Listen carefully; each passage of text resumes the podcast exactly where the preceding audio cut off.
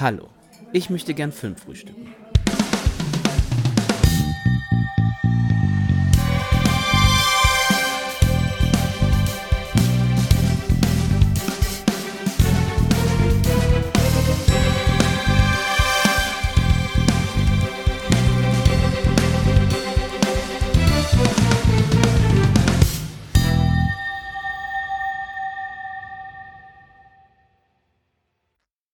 Herzlich willkommen, liebe ZuhörerInnen des Filmtoast Podcasts, zu einem neuen Filmtoast Fokus. Mein Name ist der Leo und ich habe heute mal wieder einen Gast aus der Redaktion dabei, den lieben Luca.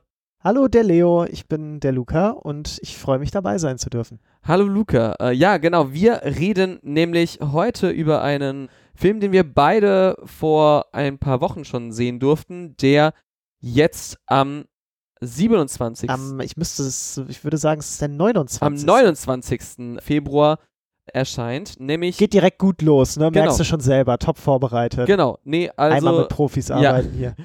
Genau, am 29. Februar startet der neue Film von Jonathan Glazer, The Zone of Interest. The Zone of Interest mit unter anderem Christian Friedl und Sandra Hüller und der auch schon bei den äh, Oscar-Nominierungen jetzt ordentlich äh, Nominierungen äh, abgesahnt hat. Luca, du bist ja so ein bisschen einer der äh, Oscar-Experten äh, nochmal bei uns in der Redaktion.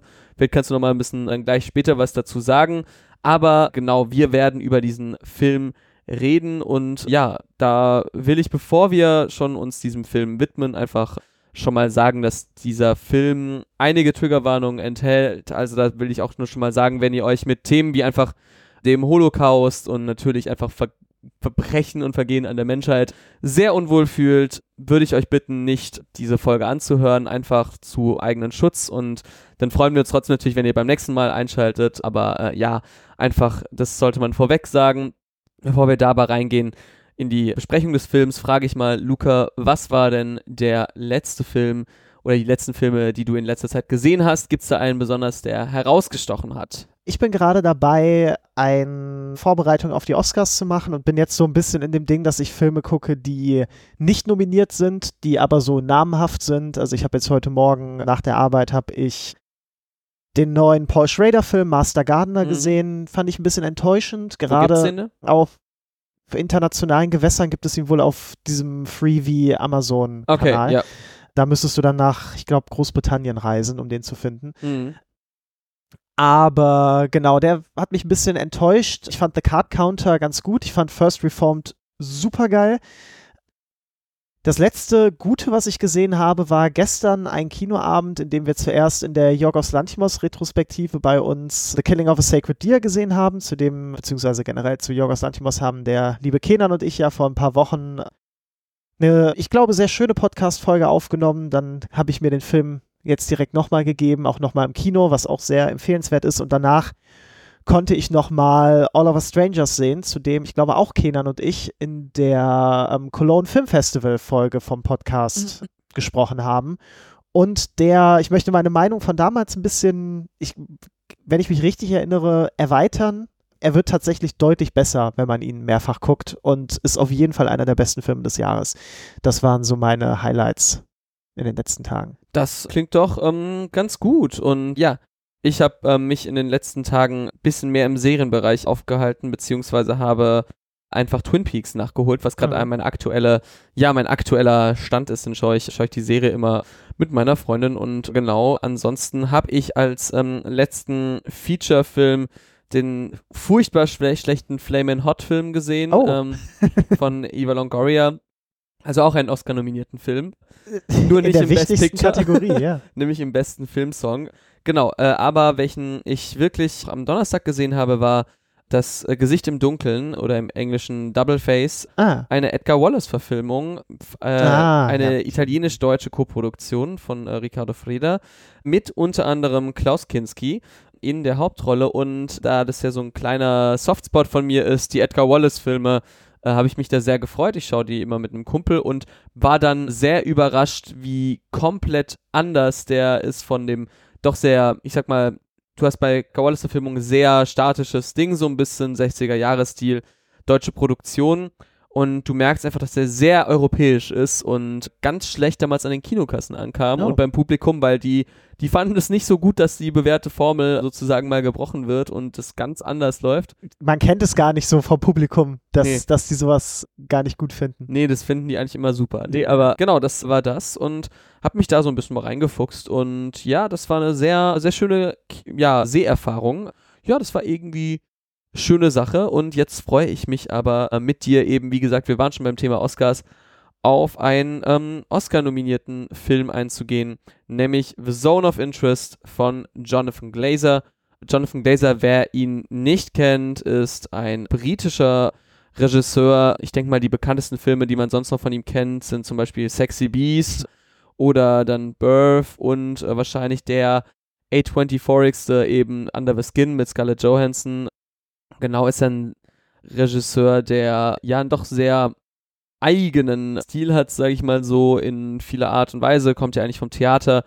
Ich habe keinen seiner Filme davor gesehen. Wie war es denn bei dir?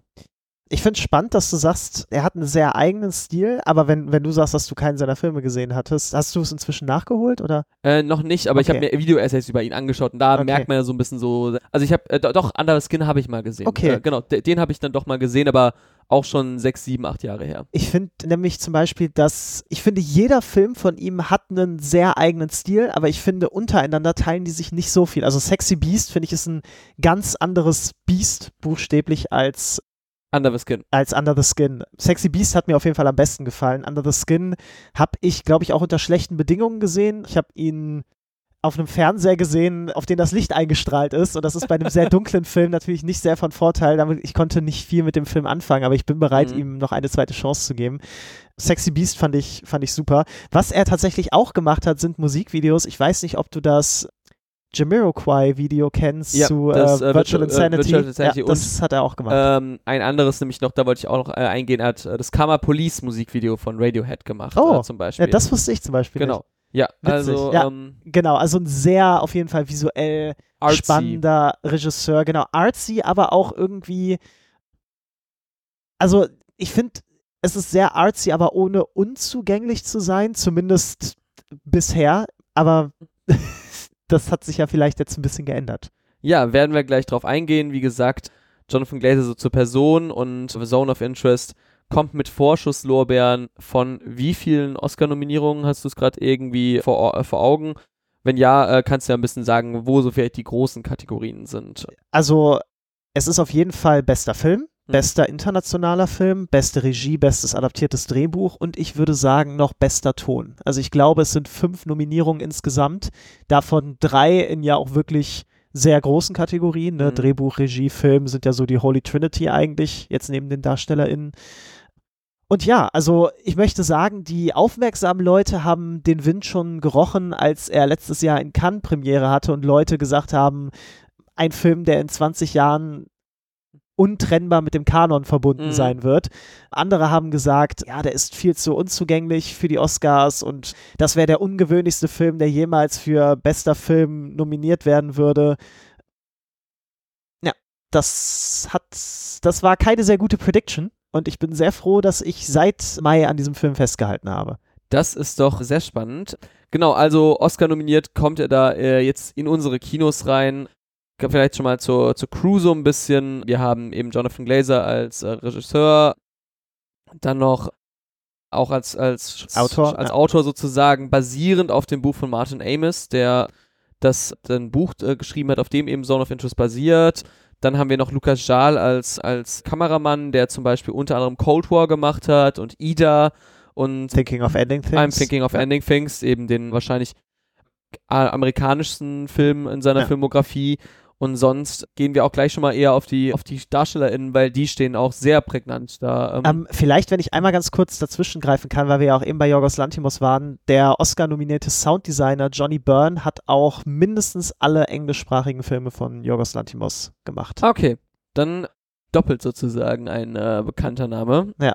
Und genau, auf DarstellerInnen-Ebene müssen wir eigentlich sagen, es geht sich um, ja, es dreht sich um ein Ehepaar, nämlich Christian Friedel und Sandra Hüller als Rudolf und Hedwig Höss und Da würde ich sagen, Luca, kannst du uns ein bisschen was erzählen, worum es denn in The Zone of Interest geht, genau? Es geht eben um das Leben dieser realen Familie. Er ist der Oberaufseher von dem Konzentrationslager Auschwitz und wir verfolgen quasi in einem sehr beobachtenden Stil das Leben dieser Familie jenseits der KZ-Mauer. Das heißt, wir sehen ein idyllisches Familie, oder das heißt idyllisches, ein natürlich auch konfliktgeladenes, aber bewusst ignorant gelebtes und dadurch irgendwie schon idyllisches Leben dieser Familie, die sich eben dazu entscheidet oder im, wenn es um die Kinder geht, vielleicht das auch irgendwie anerzogen bekommen hat, die Geräusche, die generelle Kulisse,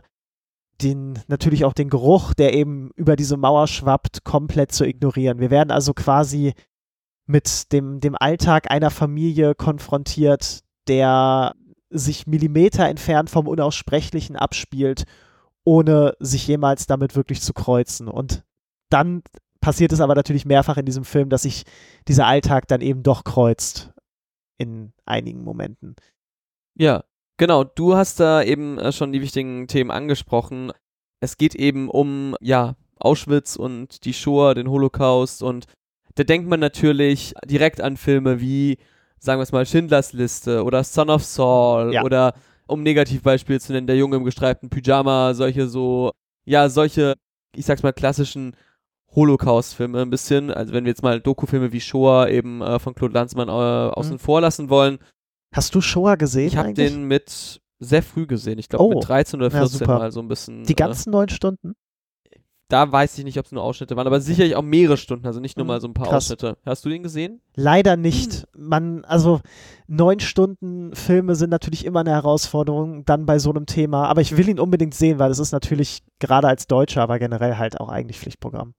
Genau, ja, also sehr interessanter Film auf jeden Fall und da muss man auch sagen, äh, es ist natürlich direkt verbunden, wenn man Thema, ja, Zone of Interest, Holocaust, ja, eben hört, dass man, man hat dann direkt Bilder im Kopf, so mhm. ein bisschen.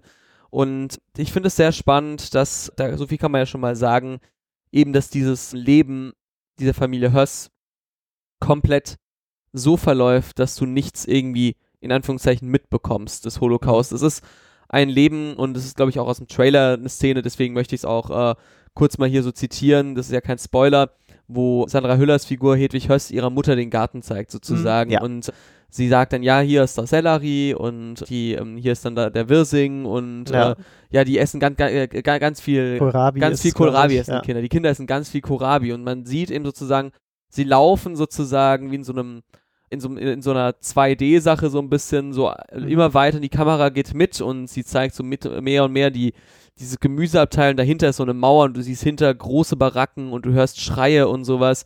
Und ich fand das einen sehr, sehr spannenden Aspekt, dass dieses Thema Holocaust natürlich da ist, aber es nie gezeigt wird. Sowas wie, wie war das denn für dich so? Wir waren ja beide im, in derselben mhm. Pressevorführung. Wie war das Erlebnis denn so für dich, dieses, weißt du, dieses Unaussprechliche irgendwie da sein zu lassen, aber irgendwie das doch es trotzdem nicht erwähnt wird so ein bisschen. Wie hat war das denn für dich als Erlebnis und wie hat, wie findest du hat der Film das äh, gelöst? Ich finde der Film löst es wunderbar. Also ich finde es ist erstmal ein guter Ansatz, weil es gibt ja zum Beispiel diese sehr berühmte Kritik vom Regisseur Michael Haneke zu ähm, eben Schindlers Liste, in der ja. er meint, Spielberg macht den Holocaust abseits jedweder filmischen Qualitäten macht er ihn zum Spektakel, dadurch, ja. dass er einen Entertainment-Film macht, in dem er eben eine Szene hat, sind das jetzt Duschen oder sind das Gasduschen? Ne? Du hast so eine Szene in Schindlers Liste. Und das macht dieser Film eben gar nicht. Also wahrscheinlich ist das, nimmt der Son of Saul so ein bisschen den Titel weg des am wenigsten ausbeuterischen Holocaust-Films, den ich jemals gesehen habe, weil in Son of Saul ist das in Anführungszeichen Gimmick, es ist sehr, sehr gut gemacht, aber natürlich ja auch schon, dass du mit der Kamera ja im Grunde eigentlich die ganze Zeit im Gesicht der ja. Figur bist, die halt eben den Schrecken sieht, ohne dass du ihn selber ja. oft siehst, an manchen Stellen schon, aber und Zone of Interest geht eben nochmal ein Stück weiter weg. Jetzt sieht wirklich niemand mehr den Schrecken. Es gibt nur ganz wenige, ich glaube, es gibt einen einzigen Shot, der sich wirklich im KZ abspielt und da ist es aber auch so, dass du wirklich nur das Gesicht eines Aufsehers siehst, wenn Ja. ich das richtig im Kopf habe. Ich glaube, ja, du siehst, glaube ich, Ähm, nur dieses, dieses Gesicht ja, und du kannst nicht mehr ganz sagen, ob es wirklich im KZ ist oder ob es an der Das Grenze stimmt, zum KZ das ist. stimmt. Das ist wirklich, ähm, das ist irgendwie, es ist da, aber es ist Mhm. nicht da sozusagen. Und diejenigen Shots im Film, die wirklich die Mauer explizit überqueren, werden auch, die spielen nachts und die werden auf eine Art und Weise präsentiert, die ich jetzt mal nicht vorwegnehmen würde, Ja. würde ich sagen, aber die auch sehr entfremdet ist. Dementsprechend, also mir hat der Ansatz sehr gut gefallen. Ich finde, ich, ich sehe total, woher er kommt. Ich finde, er ist für die Themen des Films sehr, sehr relevant, die wir jetzt wahrscheinlich gleich auch noch mal kurz Ja. ansprechen werden. Und ist auch einfach sehr gut umgesetzt. Also es ist ein sehr anstrengender Film, finde ich. Die 100 paar Minuten gehen nicht schnell durch. Der fühlt sich definitiv länger an, als er ist.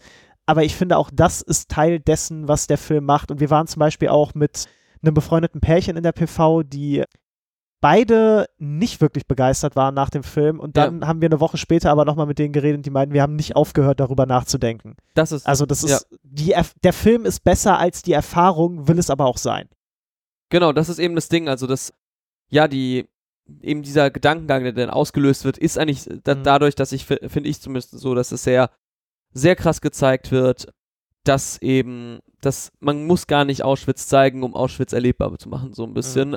Und das äh, hat bei mir auch ganz lang nachgehalten, so ein bisschen, dieses, wie die das machen. Und ein großer Aspekt ist für mich da auch eben die Art und Weise, wie das ganze Leben dargestellt wird, Mhm. sozusagen. Also wenn wir da eben eingehen, Rudolf Höss ist ja wirklich, also es ist ja keine fiktive Figur, es ist Ja. wirklich eine, eine echte Figur. Anders als im Buch, da sind es tatsächlich fiktionalisierte Genau. Versionen der Figuren. Basiert wohl relativ explizit darauf, aber es sind eben, sie heißen anders. Es Genau. sind nicht Rudolf und Hedwig. Genau, und hier ist es ganz klar gesagt, es ist Rudolf Höss, der auch später dann, glaube ich, bei den Nürnberger Prozessen dann, glaube ich, zum Tode verurteilt wird, glaube ich, wenn ich mich äh, nicht ganz. Er ist auf jeden Fall zum Tode verurteilt worden. Genau. Ich weiß nicht genau wann. Sie tatsächlich nicht. Also Nee, sie ist, genau. glaube ich, im Alter gestorben.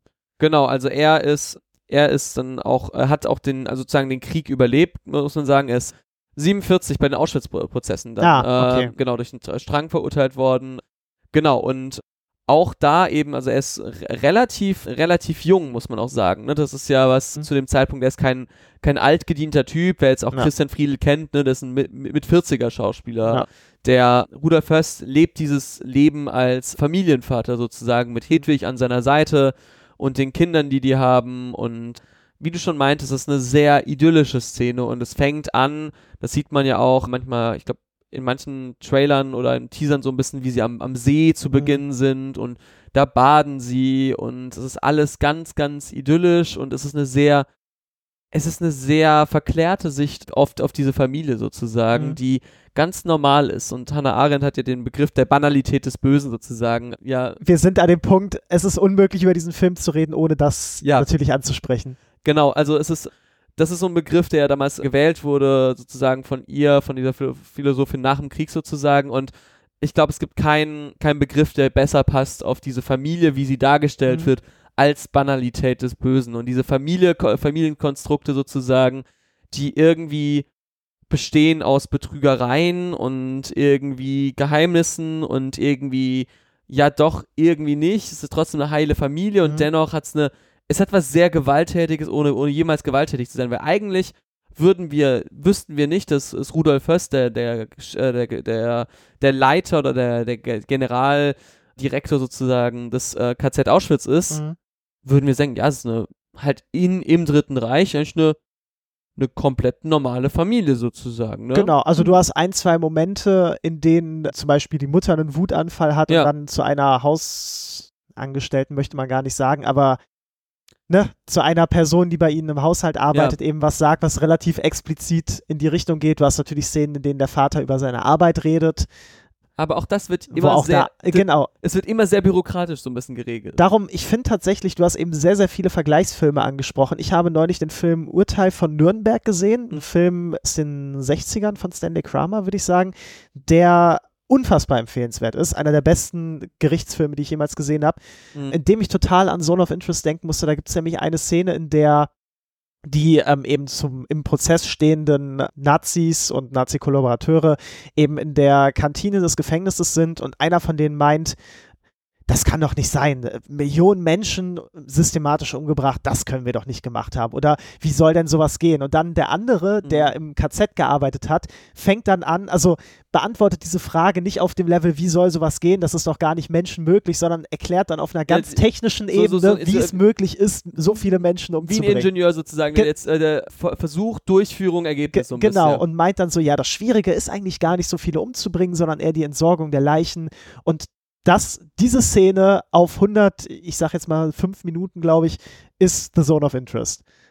Und ich finde aber trotzdem dieser Banalität des bösen Gedanken, ich finde, das ist ein wichtiger Punkt, ist aber, glaube ich, nicht das Ende des, des Films, weil ich glaube, Banalität des Bösen, wenn man das an den Film wirft, schafft man so ein bisschen eine Distanz zwischen sich und den Figuren im Film, die, glaube ich, gar nicht angedacht ist. Ja. Weil ich glaube, was der Film auch macht, ist quasi zu sagen, eigentlich besteht zwischen Hedwig und Rudolf, die sich von dem Problem direkt nebenan mit einer Mauer schützen und im Grunde versuchen, das zu ignorieren, damit sie ihren teilweise auch extrem unmoralisch erworbenen Luxus eben nicht hinterfragen müssen, besteht zwischen denen und uns, die wir halt Eine eben Komplizenschaft. Ja nicht nur eine Komplizenschaft, sondern auch ein direkter Zusammenhang. Also genauso wie wir zum Beispiel, oder wie, ich meine, es gibt viele Vegetarier, viele VeganerInnen, die sich dann nicht angesprochen fühlen müssen, aber wie halt eben Leute, die zum Beispiel Fleisch essen, den Zusammenhang zwischen Fleisch und unwürdiger Massentierhaltung ignorieren, um ihren Konsum irgendwie zu rechtfertigen, wie wir wissen, dass für das Handy, auf dem du gerade die Infos nachschaust, irgendein Kind in der Kobaltmine gebohrt hat, wie wir eben, um unseren Luxus nicht moralisch hinterfragen zu müssen, eine Mauer zwischen uns und dieser Grausamkeit aufbauen.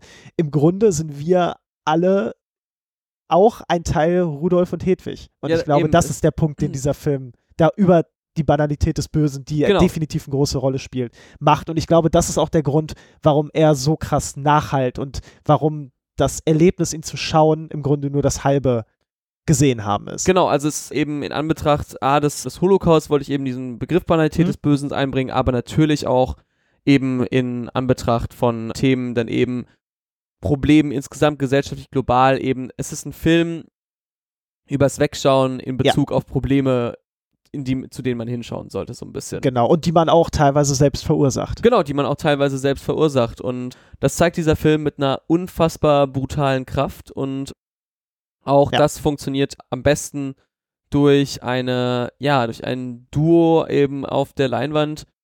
Wir hatten es ganz kurz mal nach der PV angesprochen und du meintest, ja, sie tun ihren Job äh, sozusagen, nämlich Sandra Hüller und Christian Ja. Friedl.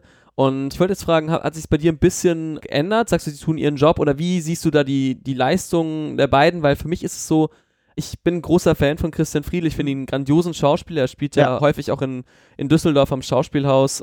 Habe ich ihn in, in Hamlet gesehen und im Sandmann. Und er ist ein grandioser, wirklich ein grandioser Schauspieler. In äh, 1984 habe ich ihn auch gesehen. Und äh, er hat so eine ganz eigene Art. Und ich finde, er macht sehr wenig in diesem Film, Mhm. aber das brauchst du auch gar nicht so ein bisschen, weil es eben diese Beschreibung dieser Familie ist. Und das fügt er sich sehr gut ein und ja, lässt sich so ein bisschen in diese Rolle reingehen. Ich finde, sorry, ich finde auch, er macht seinen Job, ist jetzt gar nicht irgendwie negativ Hab ich gemeint. auch gar nicht Genau, gesehen. ne, also ich bin nicht aus dem Film rausgegangen und habe gesagt, das sind die beiden besten Schauspielleistungen des Jahres. Da bin ich auch immer noch nicht. Ich finde, das ist nicht mal Sandra Hüllers beste Schauspielleistung des Jahres, Da hat sie einfach. sondern Sissy und ich. ja, ähm, genau, da hat sie einfach einen sehr guten anderen Film gemacht. Genau. Ich finde aber, dass beide ihren Rollen total gerecht werden. Und ich finde auch das ist eine große Schauspielleistung, das eigene Ego, das du vielleicht als Schauspieler, Schauspielerin hast, eben auch hinzugeben und nicht zu sagen, ich spiele jetzt die und die Szene mit ganz viel epischer Macht und ganz viel Tränen und keine Ahnung was, Und damit ich- ich hier eine Oscar-Nominierung Genau, ich will jetzt kriege. nicht meine Oscar-Nominierungsszene. Genau. ich denke da immer an Mahershala Ali in Green Book, Green Book, sozusagen ja. die, die, die Szene im Regen, der, wo er genau, der schreit. Unterschied zwischen ihm Ja. in Green Book und ihm in Moonlight. Genau, ja. Ähm, und ne, ich finde es komplett richtig, dass beide nicht für den Oscar nominiert sind. Also sie ist ja aber eben für einen anderen Film, für den sie es auch sehr verdient hat. Ich finde es sehr richtig, dass sie für diesen Film nicht nominiert sind. Ich finde aber, dass sie nicht nominiert sind und dass es richtig ist, ist eigentlich das Positive, was du über diese Performances sagen kannst. Ich finde, sie machen genau, sie geben sich hin, nehmen bewusst den Rücksitz ein für diesen Film. Genau. Und sie, sie lassen sich gehen in irgendwie diese doch verquere Welt von Jonathan Glazers Ja. Regie und das ist auf jeden Fall ein Punkt, wo ich nochmal mit dir drüber reden will, Ja, denn Bitte. wir haben also dieses Haus, in dem Mhm. sehr viel davon abspielt, sich abspielt in Zone of Interest. Wir haben, ohne groß zu spoilern, wir haben eigentlich zwei, zwei große Handlungsorte. Wir haben ein bisschen den, den Fluss sozusagen, Mhm. wo sie sehr viel abhängen, so ein Ja. bisschen und wo viele Gespräche sind. Wir haben manchmal draußen noch, aber das ist so ein halber halt Handlungsort Mhm. und das größte ist halt wirklich dieses Herrenhaus oder dieses äh, Haus des Leiters, des, des, äh, des Lagerleiters sozusagen mit ähm, dem Riesingarten und dem Gewächshaus und dem, ich sag's mal, Planschbecken, dem Schwimmbad sozusagen, Ja. dem Pool.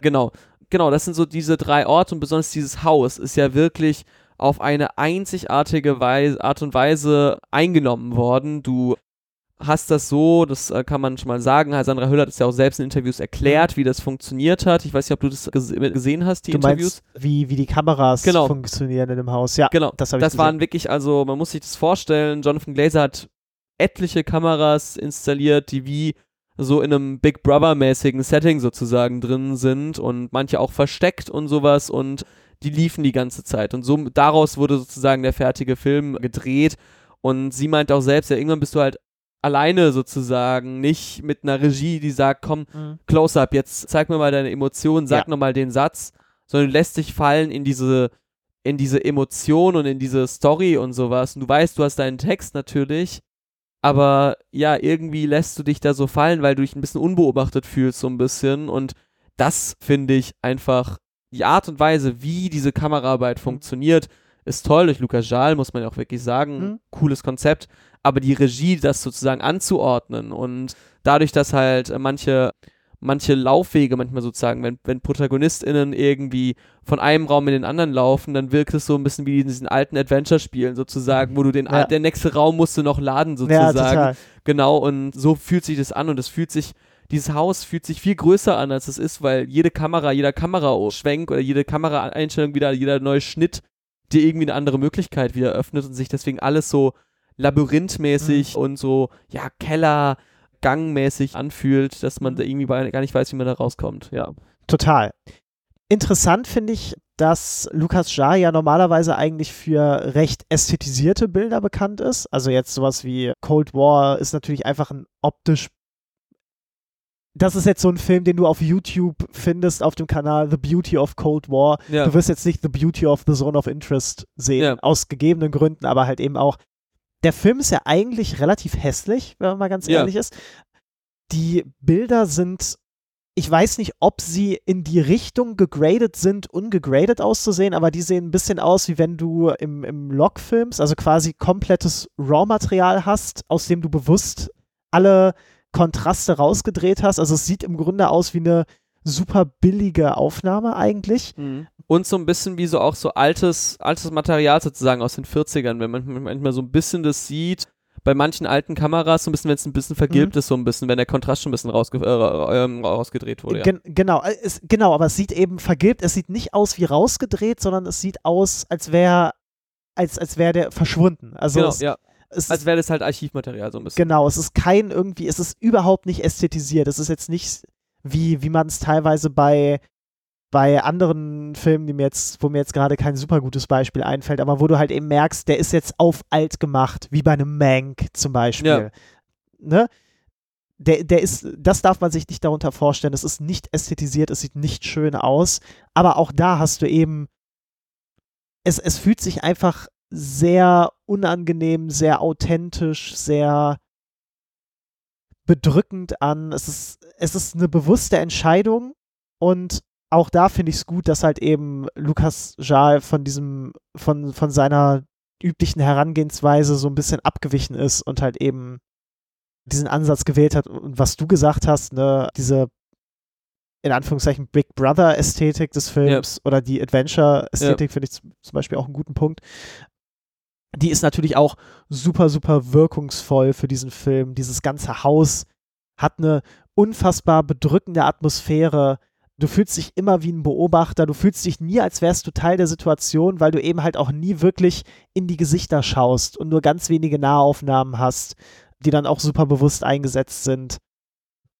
Die Kameraarbeit ist scheinbar simpel, aber sich immer, effektiv. genau, sich immer dessen bewusst, was sie macht. Ja. Und darum, du musst halt keine kopfüberstehende Wirbelkamera haben, um ein spannendes Bild zu erzeugen. Genau, das ist das Ding. Es ist eben dadurch, dass es ganz, ganz irgendwie so blass und irgendwie so rausgedreht ist, Mhm. hast du die ganze Zeit so einen so einen Eindruck, dass es was irgendwie Nahes hat, so ein bisschen. Mhm. Und du bist die ganze Zeit nah bei diesen Figuren und ich finde, das hat so eine, es hat was, es hat was Bösartiges, ohne dass so eine Kamera kann ja Mhm. in Anführungszeichen nicht bösartig sein, so ein Ja. bisschen, aber es ist so, es gibt dir die ganze Zeit ein ungutes Gefühl sozusagen, dass du diesen Leuten auch die ganze Zeit folgst und du siehst dann auch so Personen in manchmal auch etwas, ja, privaten Situationen, Mhm. sage ich mal, um großartig jetzt nicht zu spoilern, du weißt ungefähr, welche Szene ich meine, so ein bisschen und du siehst, du hast immer so was Voyeuristisches und irgendwie fühlst du dich dann ja doch irgendwie in der Komplizenschaft verbunden so. Ja. Ich fand das wirklich sehr nachhaltig, sehr eindrucksvoll sozusagen, wie dieser Film einfach damit spielt, dass da ja dann doch sehr viel ja vorgeht und eigentlich gar nicht so viel vorgeht, weil eigentlich, wie gesagt, wir sehen dort nichts, aber die diese Kamera lässt viel, viel Platz für die zwischenmenschlichen Dynamiken und das kann Jonathan Glazer richtig gut ausspielen da drin.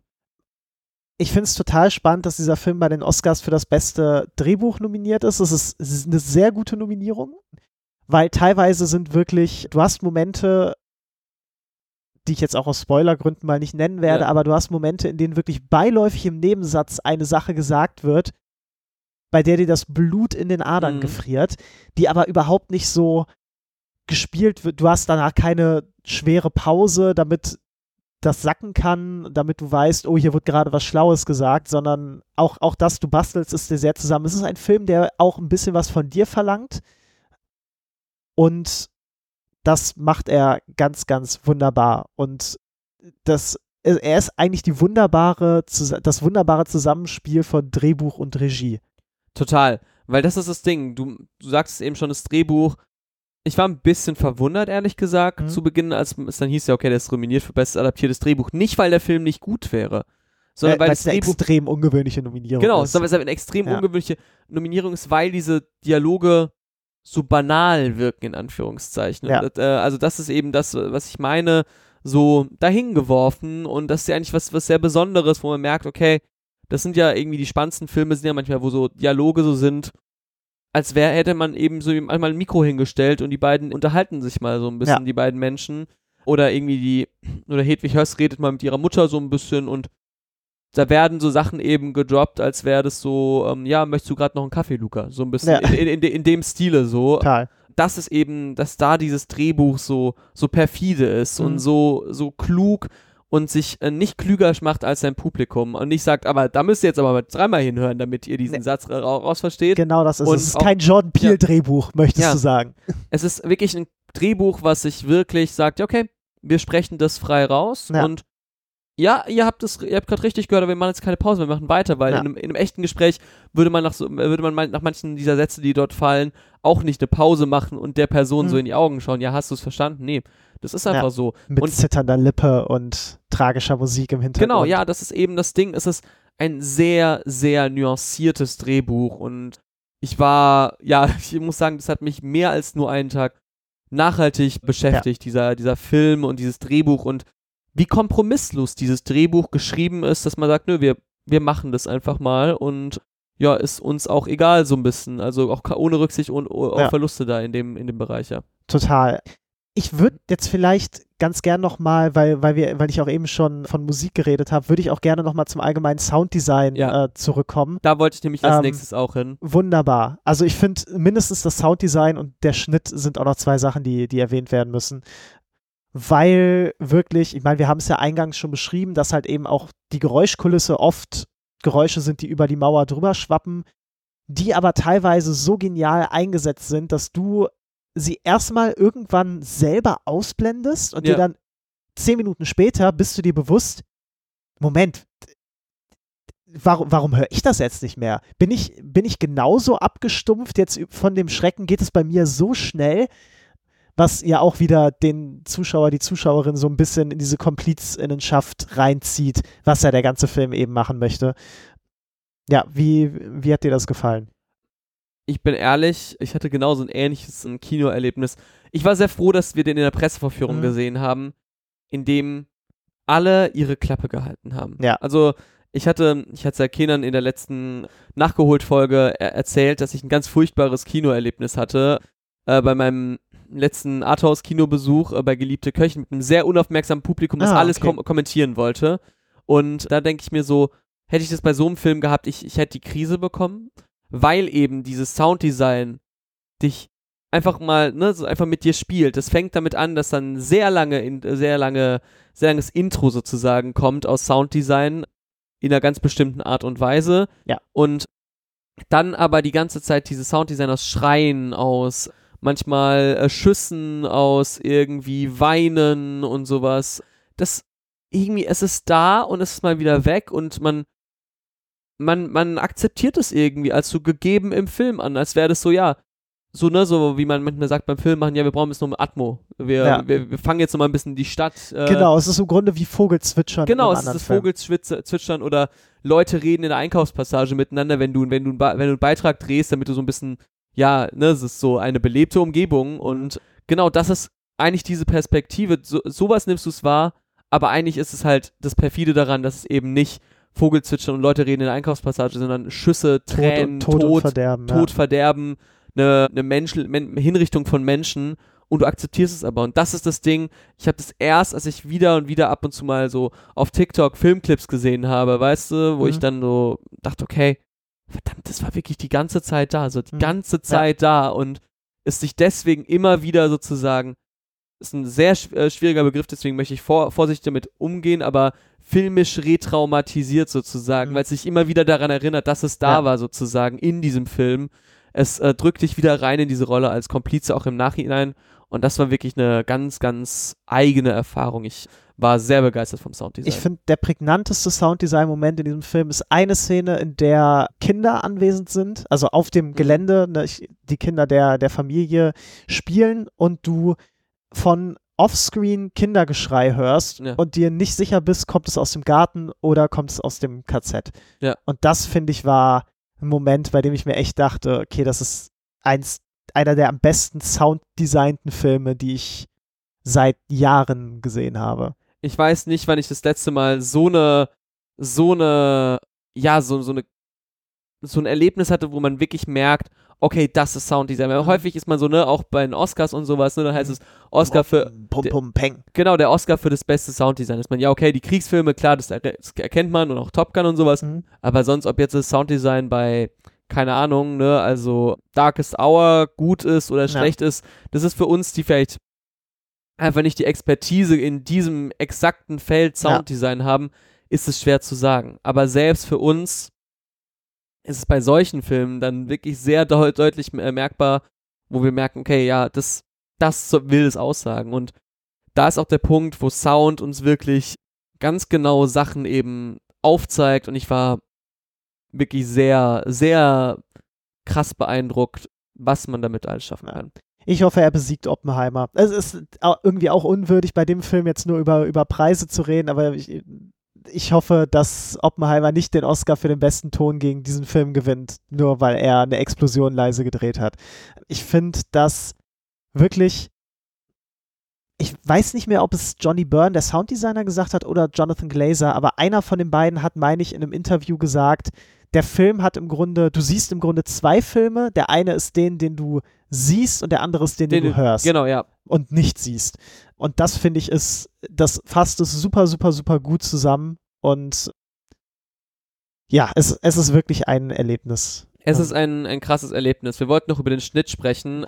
Genau, wie ich habe es ja schon mal ein bisschen angekündigt, ange, angemerkt, es ist sehr, es ist sehr ab, abgehakt so ein Mhm. bisschen. Ne? Also diese Adventure-Ästhetik kommt ja nicht von unge, ungefähr.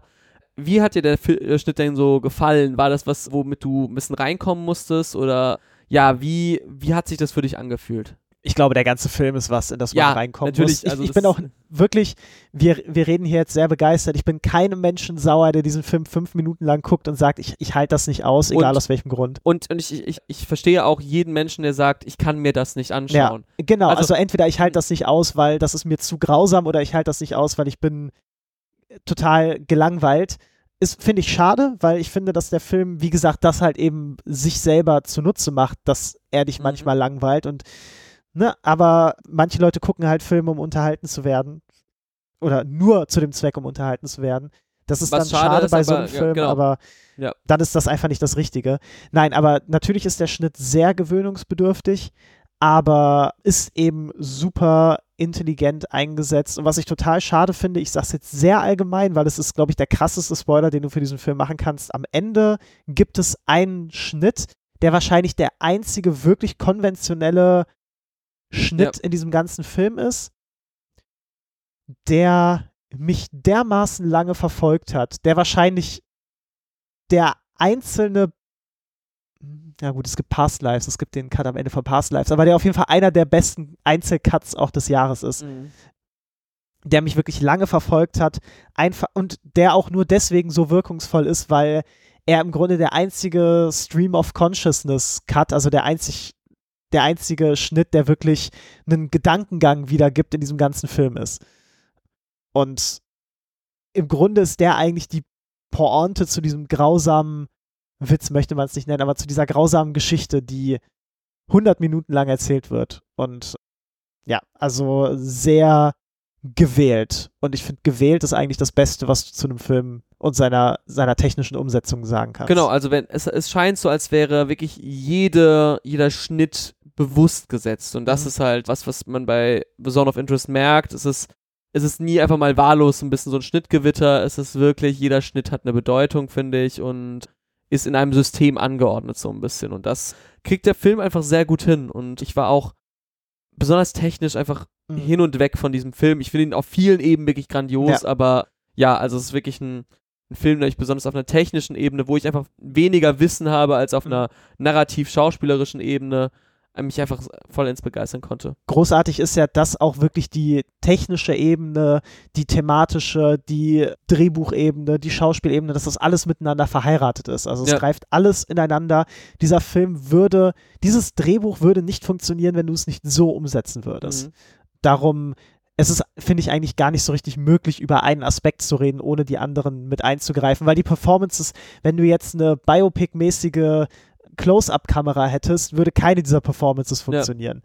Also es ist alles einfach ein Guss und das ist ja auch irgendwie die Aufgabe eines Regisseurs, einer Regisseurin. Ein Gesamtkonzept sozusagen zu entwickeln, was Gen genau. besonders im, also besonders man merkt, dass da Jonathan Glazer vom Theater kommt, weil du Mhm. probierst häufig in der Inszenierung am Theater ja auch wirklich Bühne, Kostüm und Regie ein Konzept sozusagen zu entwickeln und deswegen gibt es Ja. ja auch meistens diese ganzen ersten, Bü äh, ersten Proben sozusagen und da, da einfach dieses Kostüm und Regie-Department und Bühnendepartment auch irgendwie ineinander verweben zu lassen.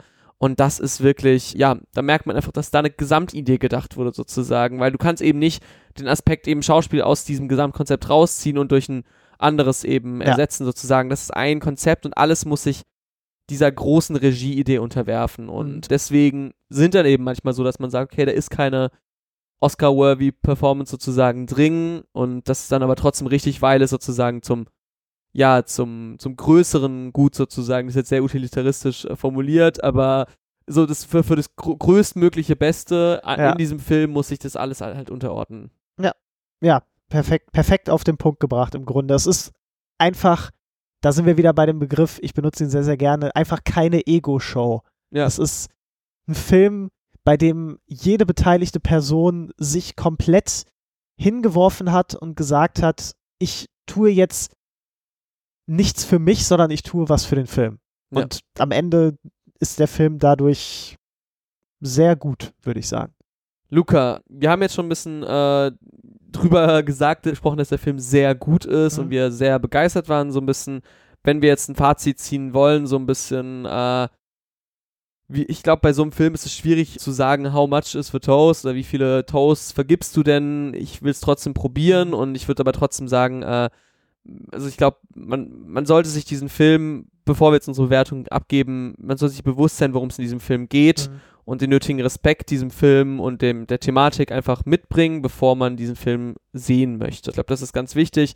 Man sollte nicht da unüberlegt reingehen, weil sonst, äh, ich glaube, wird man sich selbst, glaube ich, nicht gerecht im, und dem Film nicht gerecht so ein bisschen. Aber äh, ja, Luca, wie viel äh, Toasts möcht, würdest du vergeben und wie hat dieser Film final auf dich gewirkt?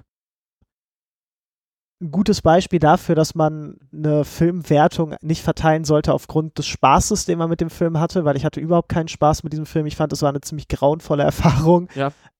Aber wie gesagt, ich habe davon, ich habe davon geträumt. Das ist wirklich einer der Filme seit Mhm. langem, die ich gesehen habe, bei denen ich wirklich davon geträumt habe. Ich finde, jeder Aspekt dieses Films ist einzeln mindestens gut und es kommt alles sehr, sehr gut zusammen. Es ist definitiv einer der fünf oder zehn besten Filme des Jahres. Also hier in Deutschland natürlich sowieso, weil hier ist er ja 2024 erschienen. Ich beziehe mich jetzt auf den Erststart 2023 definitiv einer der mindestens zehn besten Filme des Jahres. Für mich ist es eine 4 von 5. 4 von 5 Toasts äh, würde ich, würd ich für diesen Film toasten.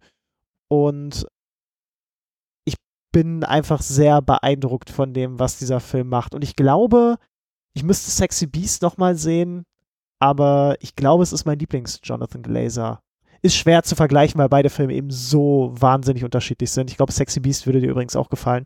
Mhm. Aber wenn du ihn siehst, wirst du sehen, was ich meine, weil die Filme haben nichts miteinander zu tun. Okay. Ja. Kann ich mir sehr gut vorstellen. Ich bin sehr gespannt, wenn ich ihn nochmal sehen werde, Mhm. wie er auf mich wirkt. Du Ähm, guckst dir nochmal. Ich möchte ihn noch mal ein zweites Mal sehen. Also ja. eigentlich habe ich gesagt, ich möchte ihn nicht nochmal sehen. ja, genau. So wie es mir zum Beispiel mit Warum? Gib mir ein Stichwort. Der russische Antikriegsfilm. Äh, See. Kamenzi, danke dir. Also, wie, wo ich mir zum Beispiel bei Kamenzi, äh, ich habe auch damals zum Beispiel auch bei Shoah gedacht, so das, irgendwann möchte ich es, ich glaube, ich habe ihn nicht komplett gesehen, ich, Mhm. aber ich habe mehrere Stunden gesehen, ich, hab, ich will den eigentlich nicht nochmal noch mal sehen.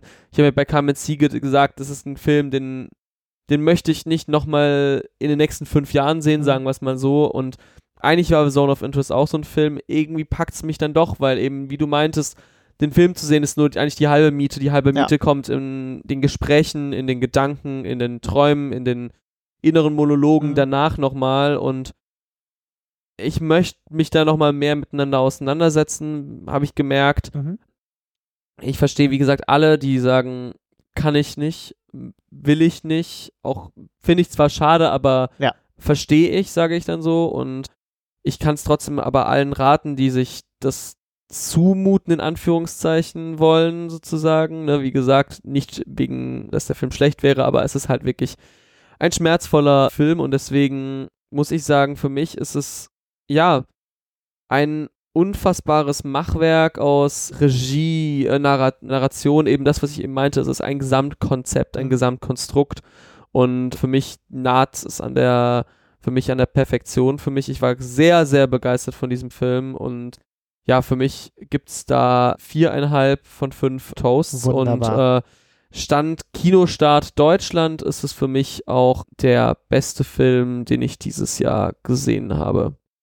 Ja, genau. Mm, Poor Things ist dieses Jahr rausgekommen. Genau, der ist bei mir auf der 2. Okay, Das ist, den mhm. mochte ich auch sehr und das sind dann auch wieder, da sind wir in der Kategorie, wo, die, wo, der, wo der persönliche, genau, wo ja, der persönliche Geschmack dann manchmal so wirklich minimal ausschlägt. Das sind zwei grandiose Filme. Für mich Ja. ist es der, der mich halt noch mehr nachhaltig bewegt und berührt und zum Nachdenken gebracht hat und deswegen bin ich da so, dass ich sage, ja, es ist schon für mich Zone of Interest, ja, bis jetzt der beste Kinofilm, den ich dieses Jahr gesehen habe. Absolut verständlich. Also Top-Film einfach. Wir hatten generell, also jetzt, wo, wo die letzten Filme von letztem Jahr noch so rüberschwappen, Mhm. muss man eigentlich mal sagen, 2023, wenn man jetzt vom Ersterscheinungsjahr Ja. von all diesen Filmen ausgeht, Hatte ziemlich gut, bombastisches ja, Jahr hatte fürs Kino, ziemlich gute, gute Sachen. Ne? bombastisches Jahr. Ja. Ja. Genau, ja. Luca, es war mir eine Freude, mit dir diese Folge aufzunehmen zu einem gar nicht mal so einfachen Film. Gar nicht mal so äh, freudigen Film, ja. gar nicht mal so freudigen Film, aber über den man trotzdem sprechen muss. Das ist nämlich ganz wichtig, nämlich wenn man sich manchmal äh, die Welt anschaut und dann so einen Film sieht, denkt man sich, ui, das, darüber sollte man auf jeden Fall reden. Und danke, dass du dir die Zeit genommen hast, mit mir darüber zu reden. Äh, genau, und danke an euch, dass ihr euch diese Folge angehört habt, wenn ihr bis jetzt da da seid. Und wenn euch weitere ja, äh, Podcasts von uns auch interessieren, dann hört auch gerne mal in die anderen Folgen rein. Folgt uns gerne auf TikTok und auf Instagram und besucht auch gerne unsere Homepage. Dort gibt es dann zum Beispiel auch eine schriftliche Kritik von dir zu The Zone of Interest. Ich glaube tatsächlich, also wenn ich ein bisschen aus dem Quark komme, sollte die ja doch, die, dieser Podcast hier erscheint Komm, am Erscheinungstag, komm. dann sollte die jetzt verfügbar sein. Also wenn ihr Lust habt, das alles und vielleicht noch ein bisschen mehr in Schriftform zu lesen, dann würde ich mich sehr freuen. Genau. Und dann bleibt mir nichts anderes zu sagen als vielen Dank für die Zeit und die Aufmerksamkeit und wir hören uns beim nächsten Mal. Tschüss. Dankeschön.